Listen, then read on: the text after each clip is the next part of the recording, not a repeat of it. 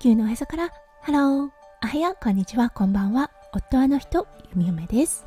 このラジオはオーストラリア在住。20年となったゆみおめがオーストラリアのこと育児のことそしてパートナーシップについてマクロからマイクロまで幅広くお話しするラジオです。今日もこのラジオに遊びに来てくださってありがとうございます。今日は6月10日土曜日ですね。皆さんどんな週末第1日目をお過ごしでしょうか？はい弓嫁が住んでいるオーストラリア。今日はね良いお天気になっています。寒いんですが良いお天気です。今日は息子くんのゴッドファーザーのお誕生日をお祝いしにランチに行ってきます。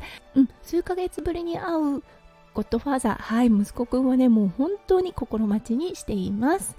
はいそれでは最初のコーナー略すの大好き今日の OG イングリッシュ今日のワードは big sister little brother です。兄弟を表す言葉ですね。なんですが日本でね習った時はオールダーシスターそしてヤンガーブラザーというような形で習ったと思います。はい。ただね、あんまりオーストラリアでは聞きません。どちらかというと、ビッグシスター、リトルブラザーというような形で、大きい小さいのビッグとリトルを使って表現することが多いです。はい。これはオーストラリアに来てから気づいた言葉の一つとなりました。はい。なので今日はね、兄弟を表す言葉のご紹介をさせていただきました。はい。早速ですが、今日のテーマに移りましょう。今日のテーマは、バースデーパーティー。です。それでは今日も元気に弓嫁ラジオをスタートします。はい、昨日は金曜日ということで、息子くんはデイケアに行ってきました。そう、そしてお迎えに行った時にね、カードを1枚受け取りました。ママこれ見てといったような形で、息子くんがね、ものすごく興奮していたんですね。バースデーパーティーの招待状でした。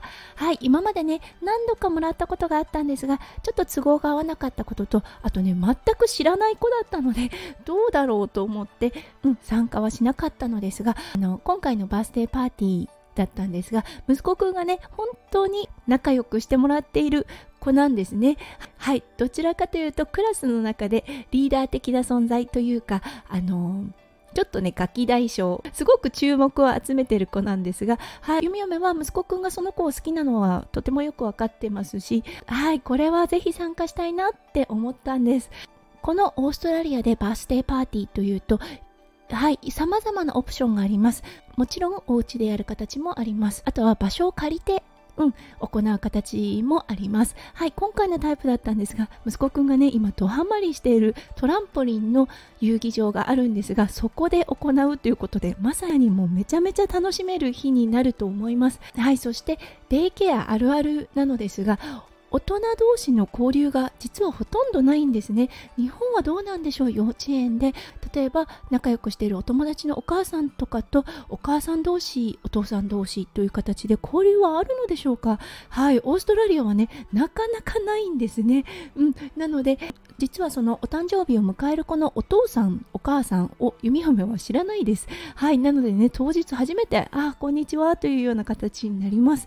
ちょっとねハードル高いかな。文化の違いかなといったような感じもします。はいそしてもう一つですね。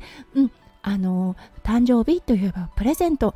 はいこれも迷うところですよね、はい、相場がねちょっとわからない。そしてね何をあげたらいいのかっていうので迷います。はいただ今回のお誕生日を迎える子は男の子です。なのでねあーうちの息子くんがハマってるレゴかなーなんて思ったりもしていますと。うんちょっとね先輩ママさんたちの、はい、意見を聞いてから、うん、プレゼントをね、購入しようかなと思っています。はい、ということで今日はオーストラリアでバースデーパーティーに招待されたというテーマでお話をさせていただきました。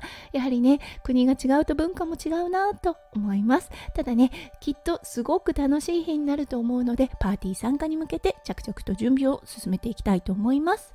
はい、それでは今日も最後まで聞いてくださって本当にありがとうございました。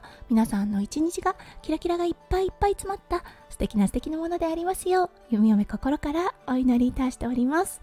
それではまた明日の配信でお会いしましょう。地球のおへそからハロー、弓嫁ラジオ、弓嫁でした。じゃあね、バイバイ。